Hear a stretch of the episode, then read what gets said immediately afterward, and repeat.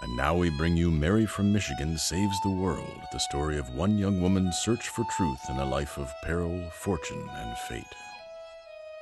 In the distant trailer home of Ella Fontaine, Mary Marshall, the loyal Scott Dascom, and the charming John Cowan find a ceiling crudely painted in blue and silver in a pattern matching that of the medieval tapestry Mary was asked to investigate by Arthur Mendez.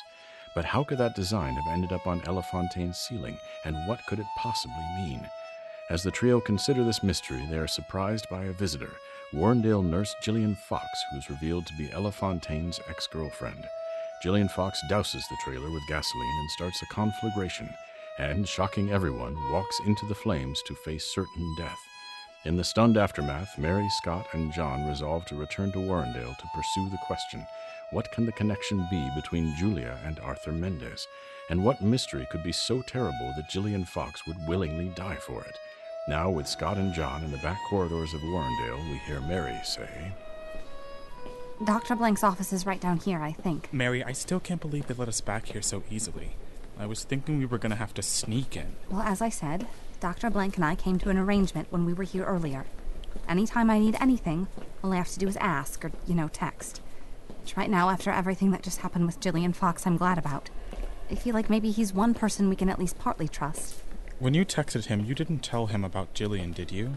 About her setting that fire in Elephantaine's trailer and then walking into the fire? No.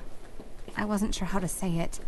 And I didn't want to break the news to him that way. It didn't seem very nice. Uh, Mary, did you. When we were here earlier, Mary, did you hook up with Dr. Blank? Dr. Blank and I came to an arrangement. Oh my god. But no!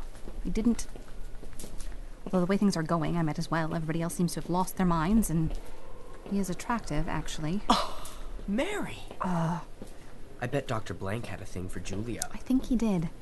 And knowing Julia, she had a thing for him too. And you remember where Dr. Blank had Julia's bed set up? All alone, out in that amazing greenhouse attached to the ward? So he could visit her whenever he wanted, without anybody knowing about it. Oh, okay, here we are. Dr. Robert Blank, Chair of Applied Psychiatry. This place is so old and beautiful. Everything's original. I still need to ask my dad how they ended up choosing this place. Hmm. It's strange. When I texted him, he said he'd be in his office. Uh, Dr. Blank? Huh. Well, he's not here anyway. Maybe he's in the greenhouse. Well, it's worth a look. I think it was down this way. Uh, Mary, maybe you should talk to him by yourself. I don't think so. I don't like the idea of that at all. We have no idea what he has to do with all of this. I think it's a good idea. I'll be all right. You you can't know that for sure, Mary, after everything that's happened already. I'll be fine. and meanwhile, Scotty, you and I can sort of slip into his office Oh, jeez. and see what we can discover. All right, you be careful. You be careful, Mary. Whatever's happening, it's really bad. I know. That's why we have to do something. Right down here. Uh, Dr. Blank? Uh, Dr. Blank, it's Mary Marshall. That's strange. Dr. Blank? Mary, Oh! Oh, you, you startled me. I'm sorry, I didn't mean to. I thought you saw me. Why are you sitting there, tucked away like that? It's nice here. And ferns, or whatever they are. It looks like it. Go on over. There- There's another chair. Oh, uh, thank you. You found Ella, I suppose? Well, no. You found something. I'm afraid what we found isn't very good news. Julia? No, Julia's handiwork, then. Well, not directly, I don't think. We did find Ella Fontaine's trailer. She wasn't home. In fact, it looks like she's moved out completely or run away. You guessed that. I suppose I'm not surprised. Someone else found the trailer too, while we were there. Gillian Fox. Ah, You knew they were seeing one another. Gillian and Ella? I had a notion. Did Ella. Did Ella and my sister, did they end up sleeping together? Is that why Gillian and Ella broke up? You talked to Gillian, I guess. Briefly, just. just a little while ago. Mary, you're upset. Gillian Fox is dead. How? She lit Ella Fontaine's trailer on fire with gas. She had two gas cans in her truck and she sloshed them all around, and then she lit the gas, and then she walked into the fire. You saw this? Yes. You were there. Yes, me and Scott and John. Mary, I'm, I'm sorry. That, that must have been unspeakably horrifying. I tried to stop her. I tried to keep her from doing it, from lighting the fire, and from walking into it. Do the police know? We called 911, but we drove away. I didn't want to be, I guess I didn't want to be seen there. So we'll be hearing from the police soon. Uh, I guess as soon as they identify the body. Or figure out whose trailer it was. I guess so. To answer your question, no. Uh, Ella and Julia were not sleeping together. Because Julia was sleeping with you? No, I don't believe that. I can see that. You put her out here in this greenhouse because it was a way to have her whenever you wanted her. No. I came here because I need your help, Dr. Blank. I- I'm here to offer my help. I hope so. What do you know about the secret my sister told Ella Fontaine? Ah, well, just what Ella said that Julia told Ella some secret, and that when Ella told someone, Julia tried to kill her. Ella told Gillian Fox. I don't know that for sure, but yes, it seems likely. Do you know what Ella told her? I do not. Do you know what reason Gillian would have for killing herself? One thing I've learned about suicide, Mary, is not to think of it in terms of reasons. It's not a reason position most of the time. Gillian Fox was very sane, very frightened, and very sane. Well, what did she tell you? Dr. Blank, did Ella keep anything here?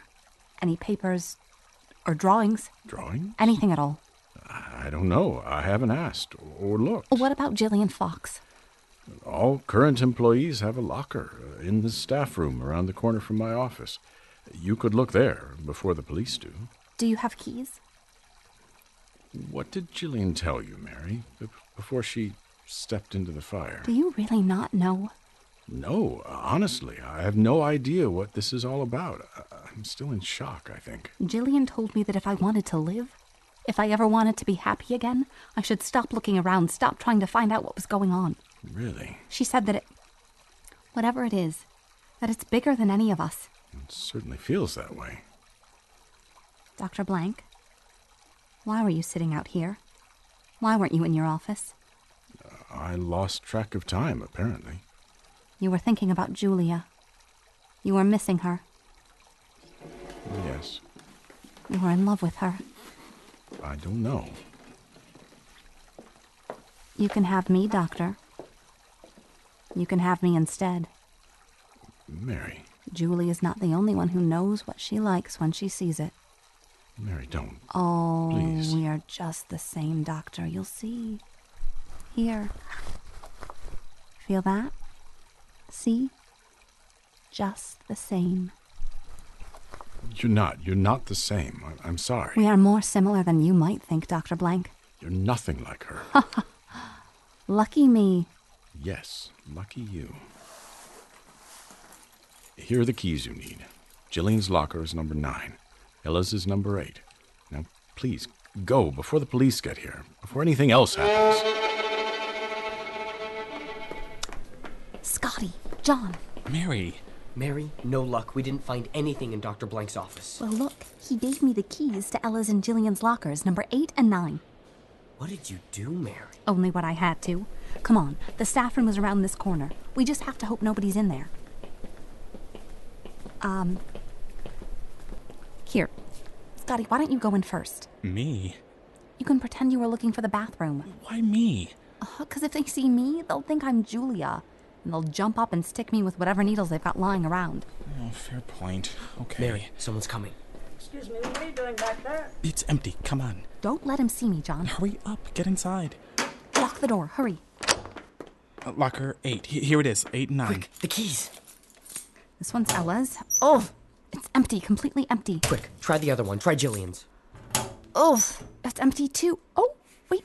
Mm, what's this way in the back of this top shelf? Got it. It's a key. It's got a tag on it. Morton Safe Storage Unit 102. Oh, It's a key to a storage unit. Unlock this door. Come on, we've got to get out of here now.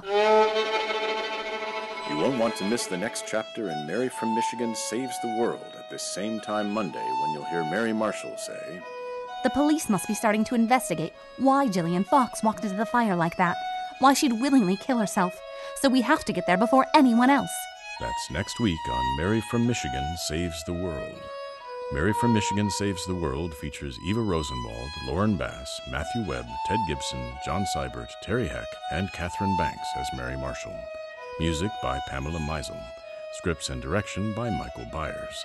This is your announcer, David Zinn, inviting you to tune in next week for the continued story of Mary Marshall's search for truth in a life of peril, fortune, and fate. This is the Empire Podcasting System.